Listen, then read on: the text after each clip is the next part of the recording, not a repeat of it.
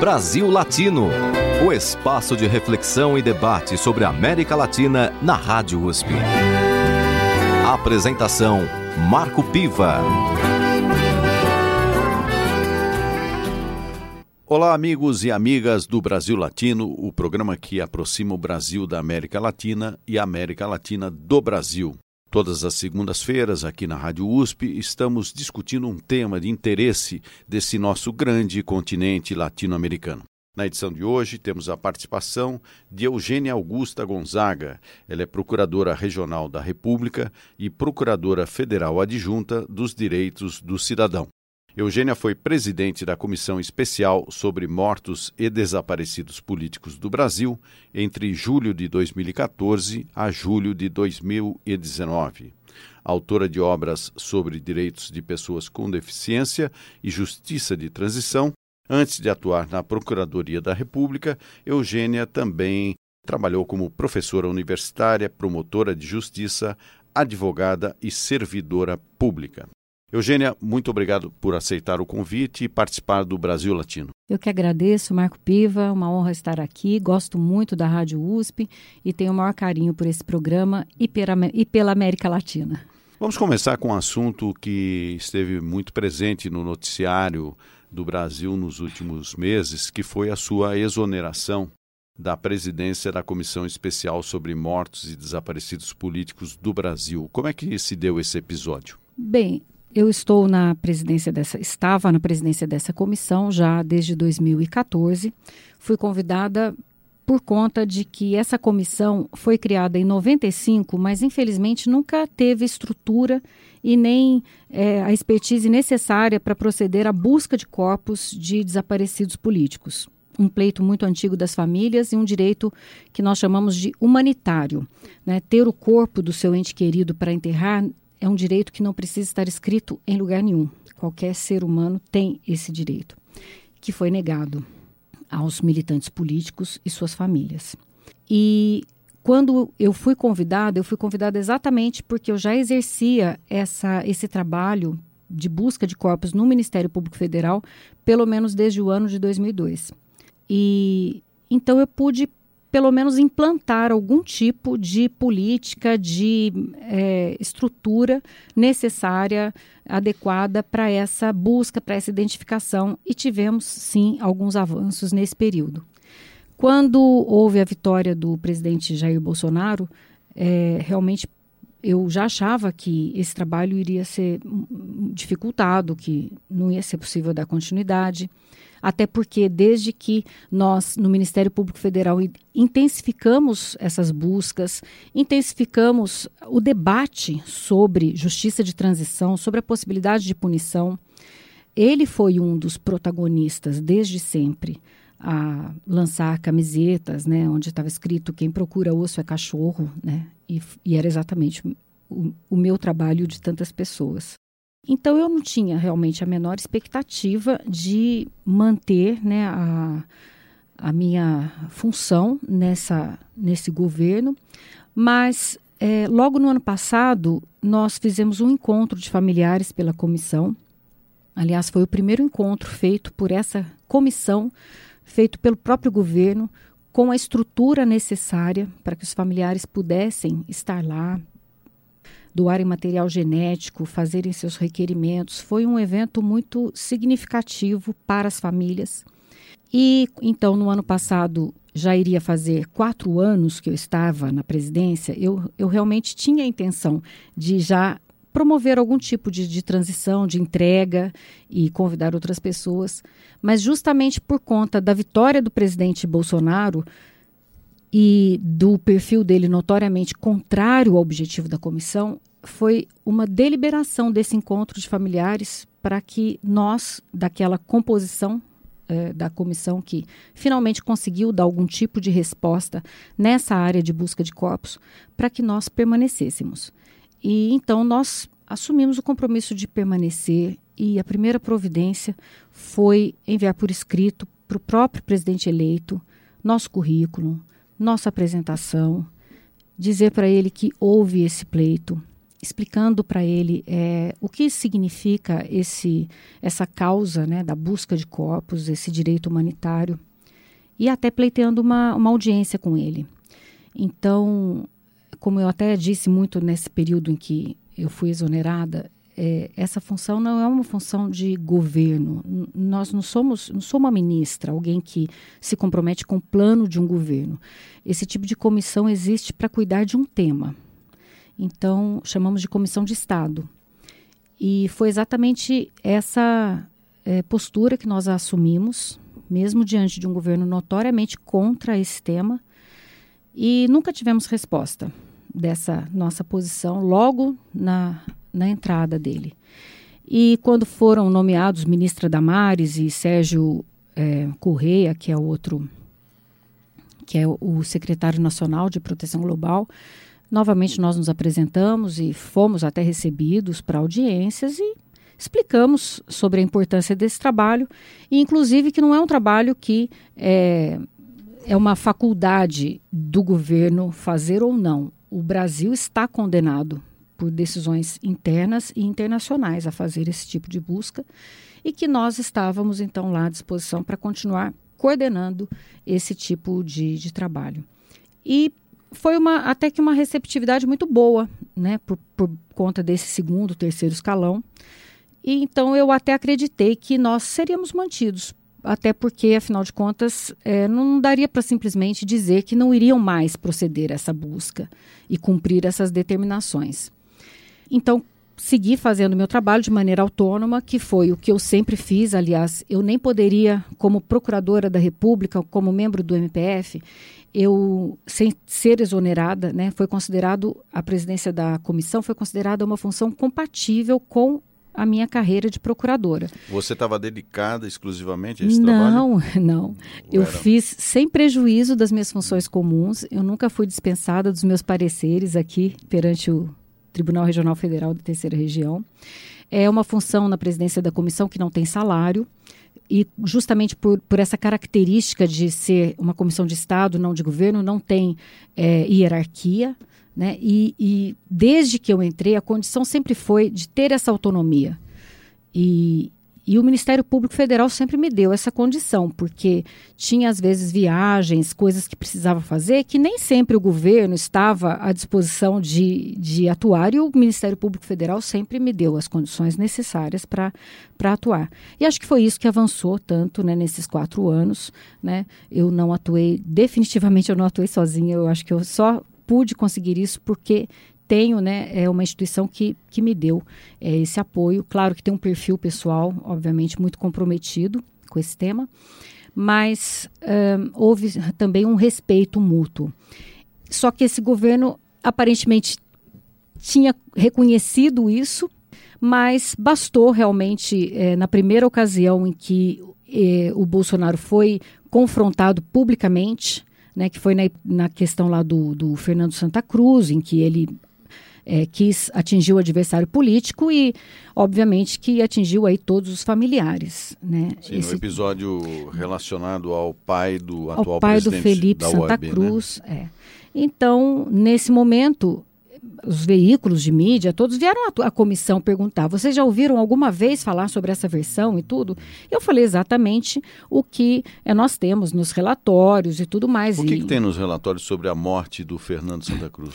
O Fernando Santa Cruz, assim como ele, ele, é de uma geração mais nova dos militantes políticos, né? Acho que a gente tem até que fazer as pessoas entenderem um pouquinho.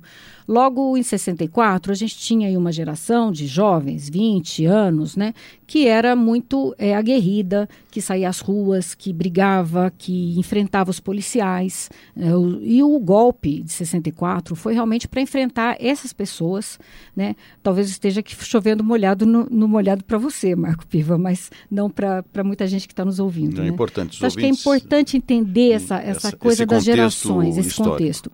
Então a gente tinha ali é, esse público que realmente levou tiro na rua, que tinha canhões na rua. Nós temos é, relações né, de, de, das, das, vítimas de 18, 17, 18 anos que já morreram logo em 64, 65, 66. E então, a partir de 67, 68, é, quando chega a, a, ditadura vai endurecendo cada vez mais, o que, que os jovens acham? Que eles também têm que pegar em armas, que eles têm que resistir, né? E aí em 67 você tem então aqueles aguerridos de 64 que viram seus companheiros morrendo e que vão para movimentos armados. E, no momento, e aí eles aí acontecem esses sequestros dos embaixadores e o que, que acontece? Mais endurecimento e o AI-5 em 69. E de 69 a 72, praticamente, a ditadura matou todos os líderes, todos. E só que isso não significa que a resistência tenha desistido, mas só que muita gente na resistência decidiu por um outro tipo de, é, de luta. E, e, era a luta civil, a chamada resistência civil. A, aquela questão de não ir para a clandestinidade, de não pegarem armas. O Fernando Santa Cruz foi desse período. Né? Então, quando fala-se em ALN, em, em é, AP, Ação Popular, tudo, justamente a Ação Popular, nesse período de 72, era exatamente tida pelos movimentos mais aguerridos como aquela entidade que, mais moderada. Mais moderada. É exatamente o contrário do que o presidente falou, principalmente nesse período que nós estamos falando, então, de 74.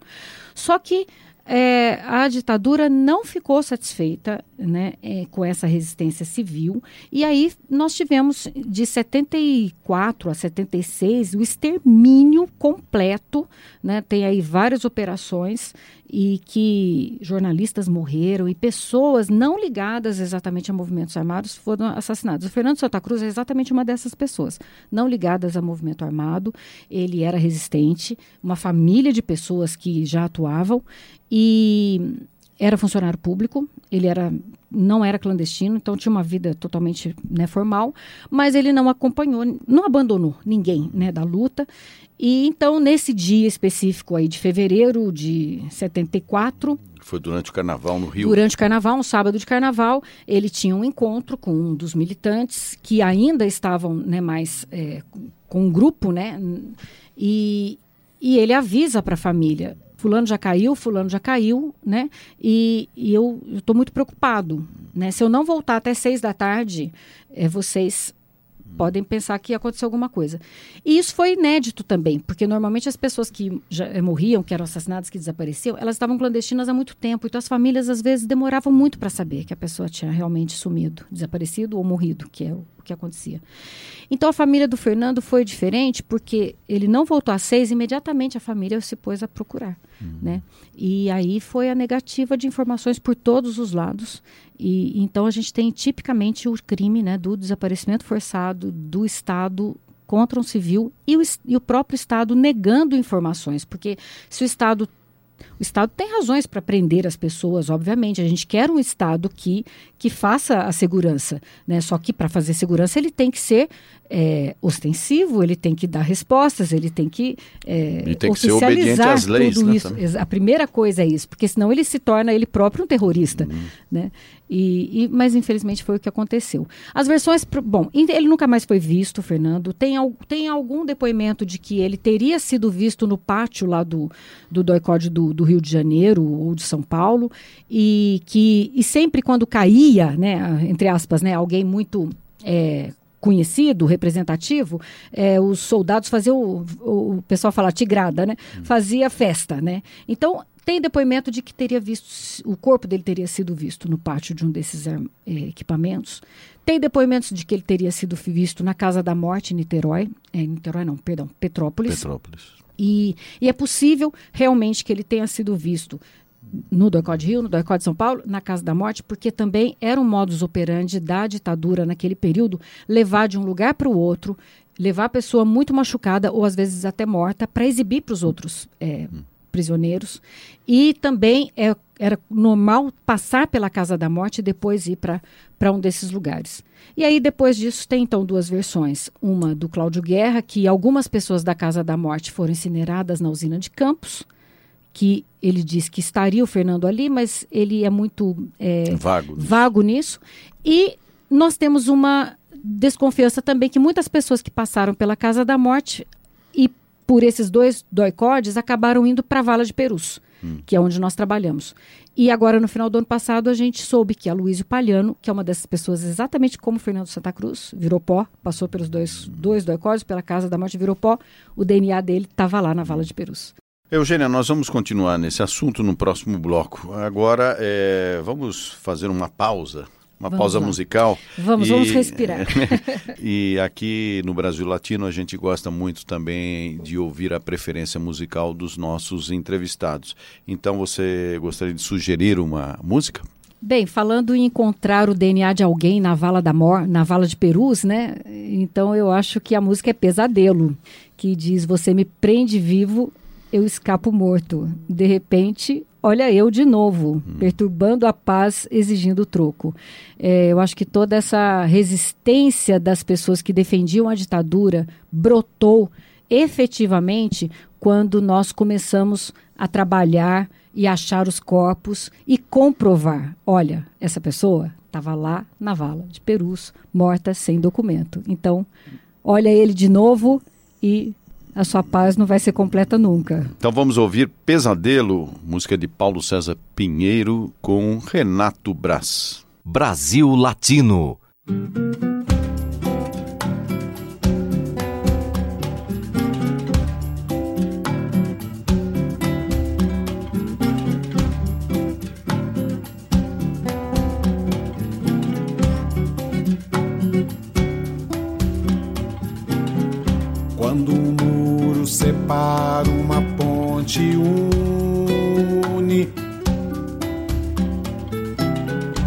A vingança encara o remorso pune. Você vem, me agarra, alguém vem, me solta.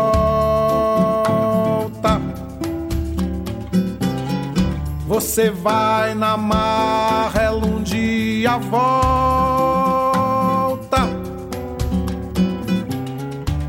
Se a força é tua, ela um dia é nosso. Olha o muro, olha a ponte, olha o dia de ontem chegando. Que medo você tem de nós, olha aí.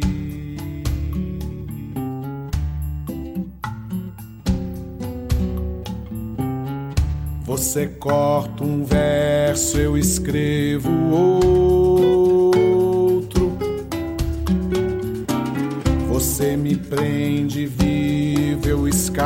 Escapo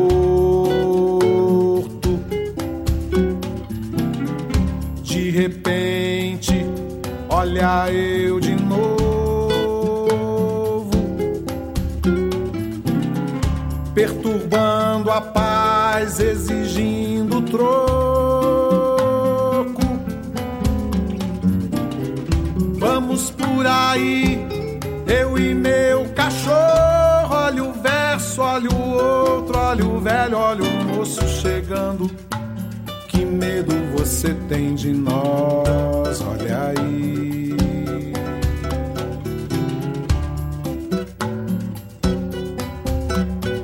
O muro caiu, olha a ponte da liberdade guardiã.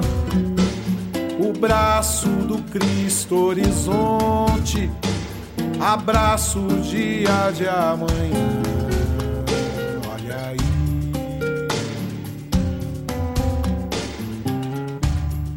إننا نطلب منكم بإصرار. لا تقولوا أبدا هذا طبيعي. أمام ما يحدث يوميا في زمن تسود فيه البلبلة تسيل فيه الدماء ويصير للتعسف فيه قوة القانون وتتجرد فيه الإنسانية من إنسانيتها. لا تقولوا ابدا هذا طبيعي لكي لا يمكن لأي شيء أن يكون غير قابل للتغيير. O muro caiu, olha a ponte da liberdade guardiã.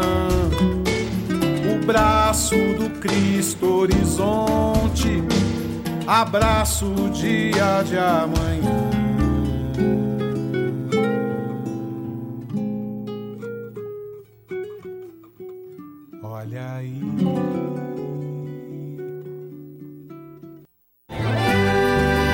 Você está ouvindo Brasil Latino, o espaço de reflexão e debate sobre a América Latina na Rádio USP. A apresentação Marco Piva. E voltamos com Brasil Latino, o programa que aproxima o Brasil da América Latina e a América Latina do Brasil. Na edição de hoje temos a participação da Eugênia Augusta Gonzaga, Procuradora Regional da República e Procuradora Federal Adjunta dos Direitos do Cidadão.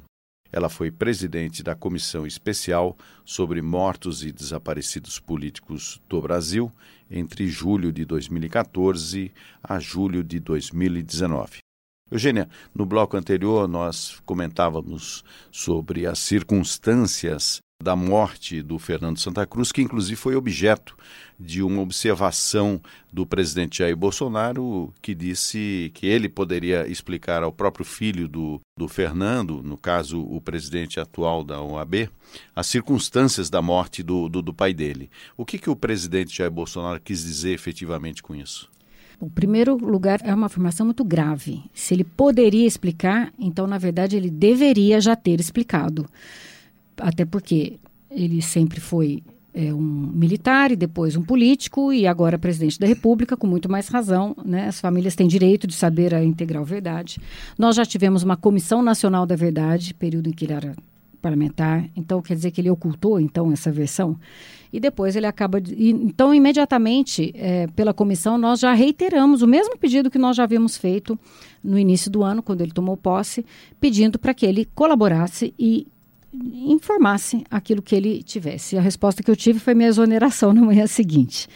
E depois, cortando cabelo, né, numa postura muito assintosa com as famílias, eu acho, né, com o próprio tema, com a gravidade do tema, ele então conta essa versão é, de que ele acha, ele intui que ele foi morto pelos próprios companheiros. Então, é, ele revela que ele não sabe de nenhum fato, realmente é uma impressão. Só que a gravidade disso é tão grande que ele acabou de ser notificado agora, essa semana, pelo Comitê da ONU de Memória e Verdade, para que realmente informe o que ele sabe. Né? Então, essa bola ainda está quicando. Ele precisa dizer né, o que ele sabe. É, na minha opinião, e foi o que eu disse na época, quando ele disse que isso ele intuía, né, eu realmente disse que isso era um, um típico de é, integrantes do, do Exército, do, do Porão, né, que sempre apresentam as chamadas contra-informações, que são é, fatos que apenas confundem as famílias, que apenas prolongam o sofrimento para que o foco das atenções né, seja desviado do autor do homicídio para a vítima. Né? Então você coloca a vítima como sendo aquela pessoa que, digamos, é, mereceu, que estava no lugar errado, na hora errada, né? Então é como se você tira um pouco a gravidade né, daquele crime. Isso é chamada contra-informação e realmente não é algo que é, tenha coerência com a função de um presidente da República. E em relação é, à nova composição da Comissão Especial sobre Mortes e Desaparecidos Políticos do Brasil, foi noticiado e tomaram posse algumas pessoas é, que notoriamente têm uma posição contrária a, ao registro dos acontecimentos durante o regime militar. Como é que você vê o trabalho da comissão daqui para frente? Olha, eu vou me expressar minha opinião aqui técnica sobre isso e com muita tranquilidade. Desde que Feliciano Maia assumiu a presidência da Comissão de Direitos Humanos da Câmara dos Deputados, desde que Agnaldo Timóteo era membro da Comissão da Verdade do município de São Paulo e constrangia as testemunhas aqui, eu assumo essa posição como membro do Ministério Público, como jurista. É o seguinte: quando você escolhe alguém para integrar uma comissão e esse alguém é exatamente alguém que é contra explicitamente o objetivo daquela comissão, você está escolhendo, é, você está é, optando por frustrar os objetivos daquela comissão. Então, isso, para mim, é prevaricação, é improbidade, porque você não pode é, colocar, por exemplo, como fiscal do IBAMA, alguém que defende o desmatamento. Né? Porque esses órgãos existem para defender questões sensíveis. O que, que, são questões sensíveis? São questões que a maioria da população não entende exatamente do que se trata e que, numa visão leiga, você normalmente não vai defender. Então você tem que colocar nessas questões sensíveis, é por isso que a gente tem conselhos é, da criança, conselho da mulher, do idoso, da pessoa com deficiência. Você tem que colocar nas, nessas questões sensíveis pessoas que defendem essas questões e não pessoas que são contra esse tema. Então, é, mais uma vez, não foi a primeira vez que esse governo fez isso. Não foi o primeiro governo também a fazer isso, mas especificamente esse governo já tinha feito isso com a comissão de anistia, que é uma forma de esvaziar a comissão de anistia. Esse governo explicitamente tem um compromisso em aniquilar com qualquer tipo de política de justiça de transição, de medida de justiça de transição. Então já tinha feito isso com a comissão de anistia e acabou fazendo isso também com a comissão de, sobre mortos e desaparecidos políticos. O objetivo, inclusive, já está explícito isso em pareceres internos hoje lá da comissão, aos, aos quais eu tive acesso, que a comissão já deveria ser extinta porque os, é, a, a atual composição está entendendo que essa comissão só deveria pagar as indenizações que foram requeridas naquele período no passado, em 95, e que só deveria buscar os corpos das pessoas que requereram expressamente a busca de corpos. E como as famílias na época não foram orientadas para isso, é, não existe um requerimento formal das famílias, apesar de todo o pleito histórico da família ser esse, eles querem se apegar a uma questão burocrática para dizer que a, que a missão já cumpriu sua finalidade. Só que a gente tem é, centenas e milhares de desaparecidos ainda. E essa pergunta é importante também, que eu gostaria de fazer, no sentido de especificar a quantidade é, de desaparecidos políticos no Brasil. Qual é o número? Essa sua pergunta é ótima, porque a vinheta fala aqui, né? Qual a relação desse tema com a América Latina? E a América Latina, como um todo, passou pela mesma coisa, né? Nós, como diz o Mujica, somos todos irmãos mesmo, né? Nós somos, assim, muito ligados. E o Brasil parece uma exceção, né? Porque os outros países tiveram mil, dois mil, três mil, dez mil mortos e desaparecidos. E o Na Brasil Argentina fala se fala em 30 mil mortos. 30 mil, dependendo do critério. E o Brasil fala 434. Tivemos uma comissão da verdade que fala 434. A ditadura no Brasil foi muito eficaz em mascarar os fatos, mascarar os dados. E, e infelizmente, como a mídia, eu acho, também conseguiu né, ser muito eficaz nessa questão de esconder realmente o que acontecia, a ditadura brasileira não computou na, na, nas suas vítimas ninguém que não estivesse efetivamente ligado à militância política. Então, se numa num evento qualquer, eu estivesse ali parada na esquina da minha casa, passasse uma passeata, caiu uma bomba, morreu um militante que estava na passeata, ele foi reconhecido como morto. Mas eu que estava na esquina da minha casa olhando se eu tivesse morrido, não fui reconhecida, hum. porque eu não estava ligada à militância. É, principalmente no Brasil, nós tivemos comprovadamente mais de 8 mil indígenas mortos. Eles não estão computados na conta em da qual ditadura. período? 8 mil nós estamos falando durante a ditadura militar, 64 a 85. Agora, claro que o Brasil, se a gente for falar no genocídio indígena... Não, sim, aí são até milhões, né? E deveríamos também estar falando Hum, disso, hum. né? Mas ainda não falamos, pela invisibilidade. E, e no Brasil a ditadura fez isso. A invisibilidade das vítimas. E ela conciliou em 95, que foi quando foi criada essa lei, que criou essa comissão que eu presidi, né? Então foi a primeira conciliação, foi a primeira eh, concessão que a ditadura fez em deixar que se reconhecesse esses 400 e tralalá, que era o primeiro 412, depois viraram 434 com a CNV. Mas sempre mantido esse critério. Pessoas eh, Com militância política. com histórico de militância política, o que é um grande equívoco. Né? Daí depois veio a comissão de anistia, essa é mais ampla. Ela não indeniza exatamente pela morte, mas por ter sido atingido. E aí ela, ela apresenta números bem mais fidedignos. Né? Hoje a gente tem já indenizações concedidas em torno de 45 mil. Um dado muito interessante nos números da comissão de anistia é de que praticamente é mais da metade, um terço das indenizações são para militares, para pessoas que a própria é, Corporação. que a, que a própria corpo- corporação excluiu. Então, para você entender quem são as forças armadas hoje, quem são os órgãos policiais hoje, são pessoas que realmente demonstravam é, ter uma conivência com esse tipo de postura, nenhum tipo de, de risco de torturar os outros. Eles próprios tinham que sofrer a tortura né, para poder dizer que eles também poderiam é, passar por isso.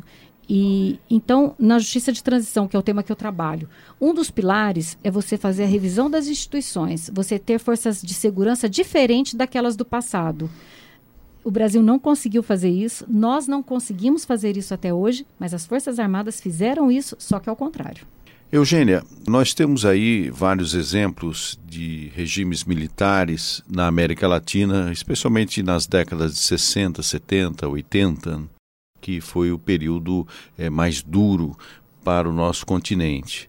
E o que a gente pode observar é, é, que nos outros países essa busca pela memória e pela verdade, e, portanto pela justiça, ela foi muito mais à frente. Né? Nós temos exemplos de museus, inclusive, em Santiago do Chile, em Montevideo, em Buenos Aires, que parece que esse processo de recuperação da história ele tem um efeito é, pedagógico até na sociedade a ponto de, de essas sociedades é, rejeitarem regimes de força, regimes autoritários e, portanto, permanecer na democracia.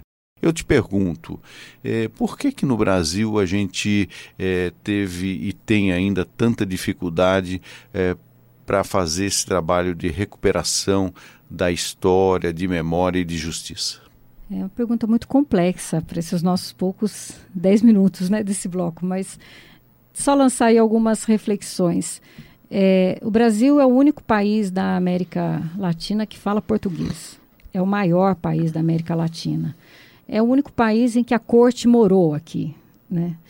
E então eu acho que nos países menores, e aí tivemos o mesmo tipo de ditadura, nos anos 60, 70, 80, era tudo igual. Todos éramos as chamadas repúblicas de bananas né, do, do dos Estados Unidos. E eu não quero nem é, dizer se estava certo ou errado, eu não quero entrar nisso, eu só realmente estou hoje estou olhando, né, tentando compreender tudo isso. E qual a diferença né, da Argentina, do Chile, do Uruguai? É, eu acho que também tem as dimensões territoriais, né, em que as coisas aconteciam muito, de maneira muito mais próximas, né, de quem estava é, vivenciando. Porém, é, o Brasil, eu acho que nós, a nossa sociedade aqui é uma sociedade muito mais egoísta, muito mais separada da pobreza, das vítimas de sempre, porque a ditadura fez algumas vítimas da militância política, mas a ditadura foi cruel com as vítimas de sempre com os negros, com os índios, com os pobres, com as crianças. E essas vítimas foram invisibilizadas na, na, ditadura, mas elas sempre foram invisíveis e elas continuam invisíveis. E a, vamos dizer, a, a sociedade é, com poder de voz, né, com que a voz é ouvida, ela não fala por essas vítimas, né? Então, por isso que acho que no Brasil a gente ainda tem esse reconhecimento apenas daqueles que ligaram, foram ligados à militância política. E, e nesses outros países, eu acho até que pelo tipo de colonização que, que tiveram, né, não, não tem essa coisa de ser corte ou não ser corte. Eu acho que o Brasil é pouco pior nesse sentido. Eu não sei. Realmente eu precisava fazer uma, um curso de sociologia para entender melhor. Mas eu, eu penso que no Brasil a distância, o egoísmo, assim, é muito maior. É muito mais marcante. É né? muito marcante. Até hoje, assim, a ignorância das pessoas em relação ao ocorrido é, é inacreditável. Claro que teve uma mídia muito efetiva em esconder o que acontecia. Eu falo por mim, eu fui criada no interior, estudei em escola pública e meus pais é, agricultores, né? Ninguém imaginava nada disso, ninguém. Era um, uma coisa muito distante né, da realidade. Era muito distante.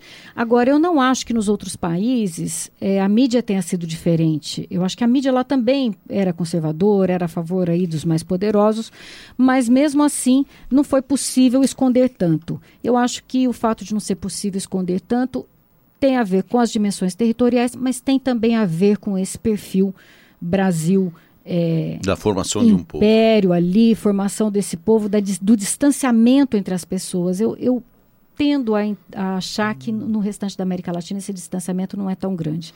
É, essa onda de conservadorismo que a gente está vendo, com Trump eleito de lá, Bolsonaro de cá, É, na Argentina nós temos também um conservador, mas ele jamais ousaria dizer que defende a tortura. Exatamente. E já que nós estamos falando, Eugênia, é, sobre essas vítimas invisíveis, os índios, os negros, os pobres, eu agora quero te pedir para indicar mais uma música para os nossos ouvintes. Nossa, negros, pobres, índios é, no Brasil tem que ser, né? De novo, Paulo César Pinheiro, né? Canto das três raças, tem que ser, né? Com Clara Nunes, né? Com Clara Nunes, com certeza. Nem, eu acho que eu nem sei ouvir essa música. Bom, já sei sim. Teve a Fabiana Cosa que cantou é, a capela essa música no final da Caminhada do Silêncio, 31 de março, para 10 mil pessoas. Foi muito lindo. Mas eu não sei se foi gravado e eu nem sei se teria qualidade. Mas então vamos pedir Clara Nunes. Espero que a Fabiana Cosa ainda grave também. Então vamos ouvir, na sugestão de Eugênia Gonzaga, Canto das Três Raças com Clara Nunes. Brasil Latino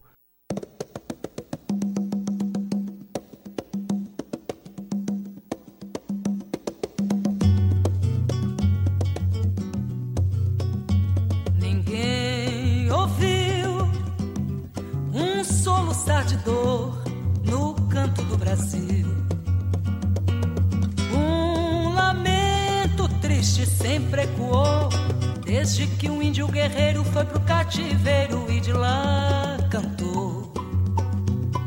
Negro entoou um canto de revolta pelos ares do quilombo dos palmares, onde se refugiou.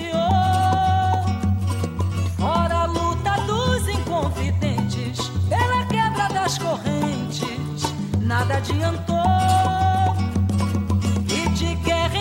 de paz em guerra,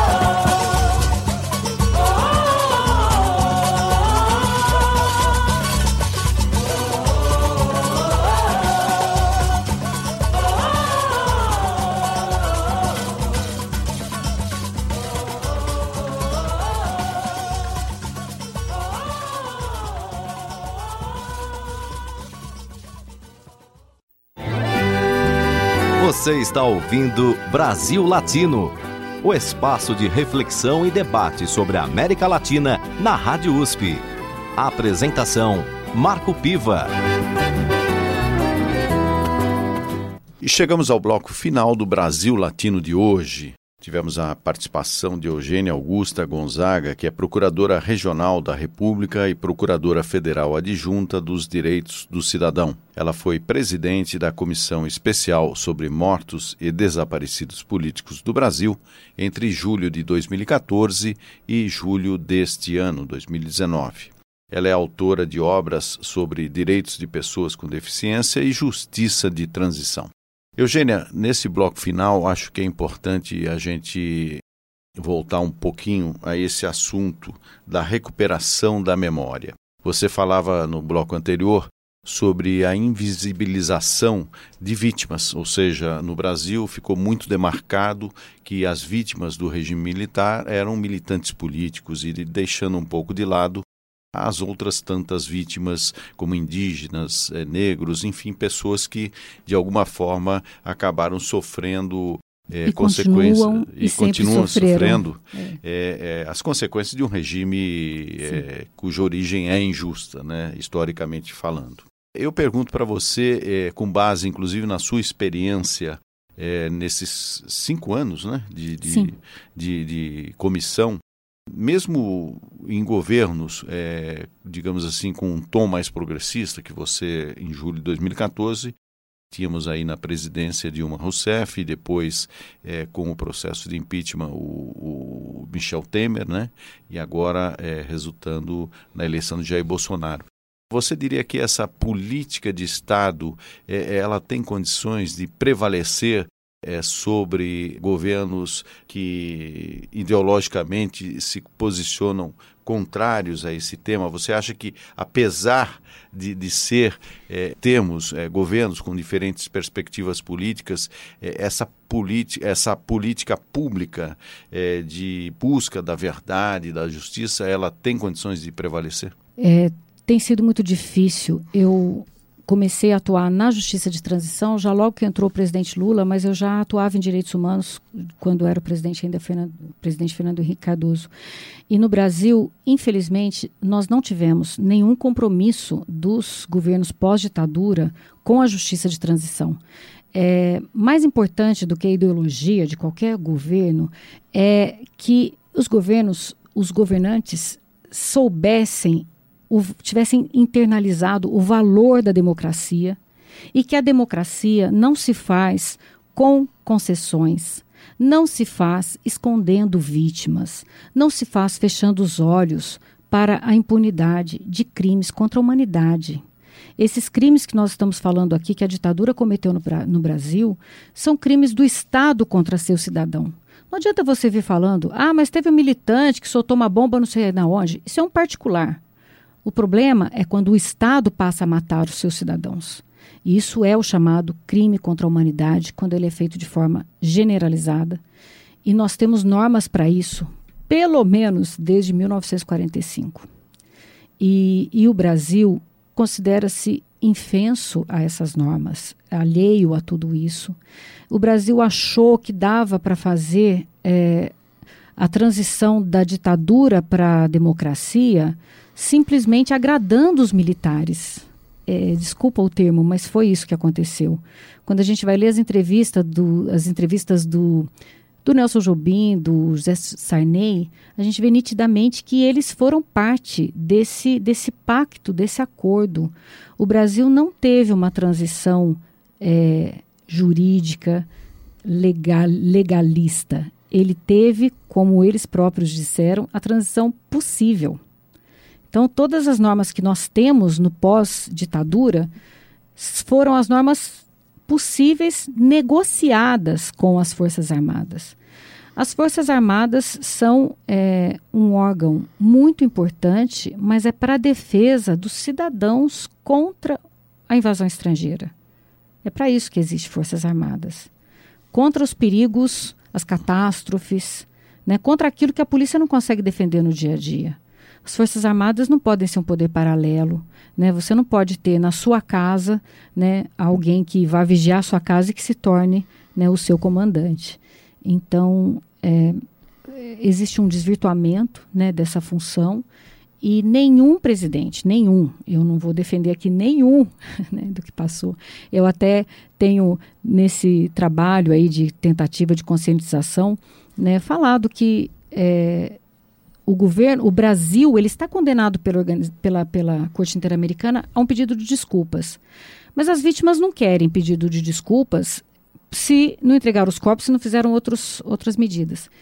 Mas eu tenho dito que cada uma dessas autoridades que passaram pelo governo e que pactuaram nesse sentido da impunidade desses crimes tão graves de esconder corpos, elas são responsáveis pelo que está acontecendo hoje, pela comissão, pela, pela repetição, e elas deveriam vir a público e realmente entender que falharam nessa transição democrática. Nós hoje, tudo que a gente está vendo de tentativa de se reescrever essa história e, e, e, retrocessos assim inimagináveis com agora o governo abrindo os dados das pessoas, invadindo a privacidade. Essa condução coercitiva, surpresa que infelizmente colegas do próprio MPF fazem, isso é uma violência contra o cidadão, né, uma invasão à casa. Isso tudo demonstra o estado policial, o estado militarizado e não é que eu que eu diga que o crime não tem que ser combatido. O crime tem que ser combatido, obviamente, mas a gente hoje está vivendo um crime que é fruto dessa arbitrariedade.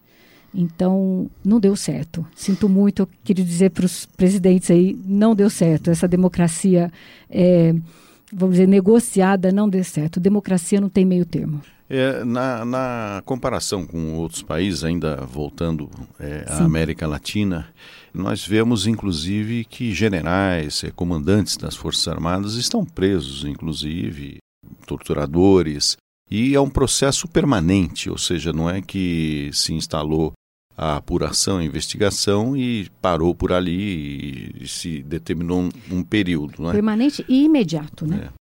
Isso tem tido um, um, impacto a ponto de presidentes, inclusive de tendência é, política mais conservadora, de direita, também não se sentirem à vontade de pedir é, a volta de regimes autoritários e, e eles militares. nem querem né? isso, nem é. querem, nem imaginam isso. Então parece que a democracia em países do Cone Sul ela se estabilizou melhor quando se fez esse trabalho de busca da memória e de reparação. Né? E como nós estamos num ambiente acadêmico, né, na Universidade de São Paulo, eu te pergunto, é, qual tem sido a contribuição é, das universidades, de um modo geral, né, é, em relação a esse trabalho da comissão? Como eu já estou quase há 20 anos nesse tema, eu acho que eu vejo períodos, né? Trabalho com justiça de transição, que é isso que você diz, é o conjunto de medidas que qualquer Estado tem que adotar para passar de um regime autoritário para um regime democrático. Isso é justiça de transição. E tem várias medidas. A punição é uma dessas medidas. O Brasil não adotou. Até hoje o Supremo continua defendendo a lei de anistia.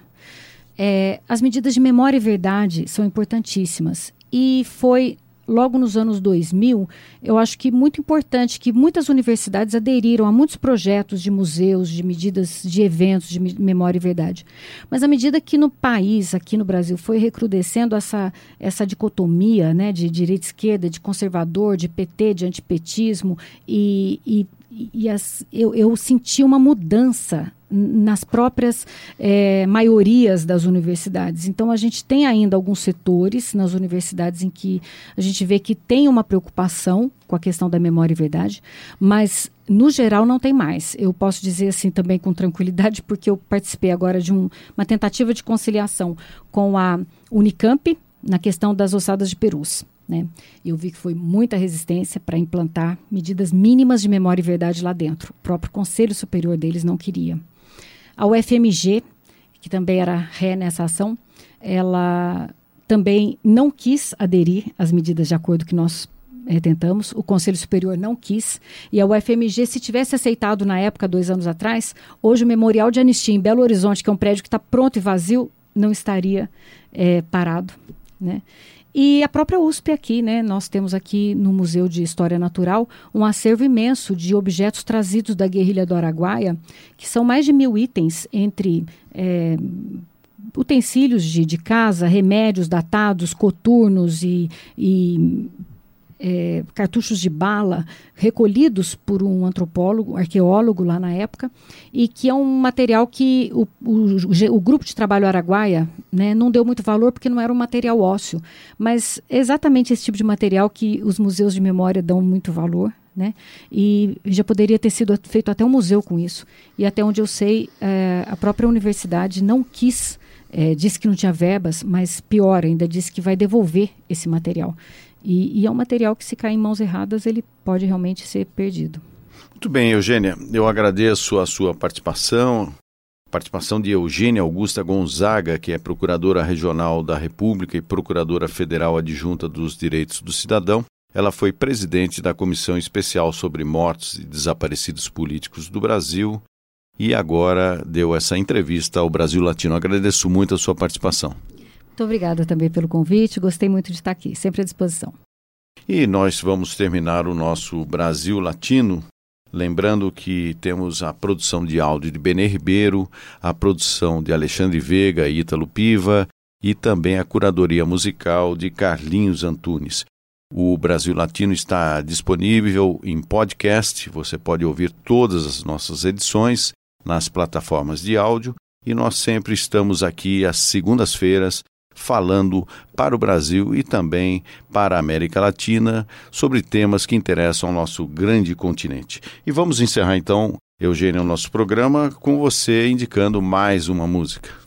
Bem, eu até queria ter indicado uma música latina para poder abranger mais os corações aí, mas então eu pensei no Coração Civil do Milton Nascimento, que fala no pacto pelo cidadão civil, pelo coração civil, e que é, faz essa homenagem né, à Corte Interamericana de São José, à Corte Interamericana de Direitos Humanos e ao Pacto de São José da Costa Rica. Então, coração civil, que é eu acho que onde a gente deveria mirar nossas esperanças. Então, encerramos o Brasil Latino com Coração Civil e Milton Nascimento. Eu deixo o meu abraço e espero vocês em nossa próxima edição.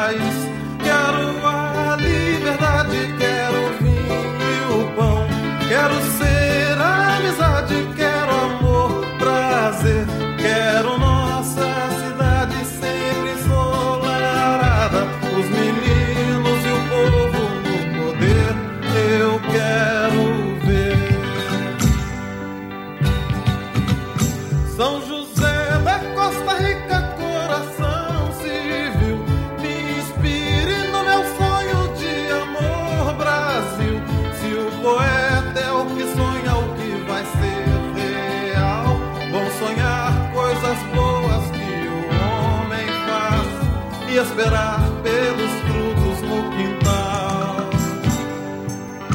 Sem polícia, nem a milícia, nem feitiço, cadê poder? Viva a preguiça, viva a malícia que só a gente aqui sabe ter. Assim dizendo a minha utopia, eu vou levando a vida. Eu vou viver bem melhor, doido pra ver o meu sonho perigoso um dia se realizar.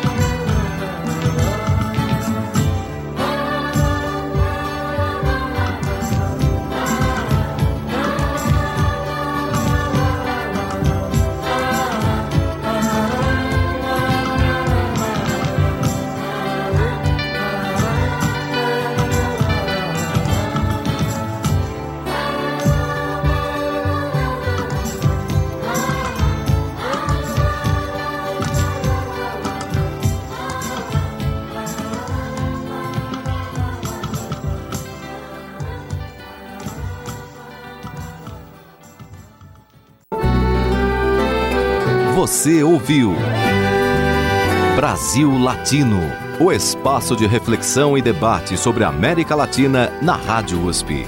Apresentação Marco Piva.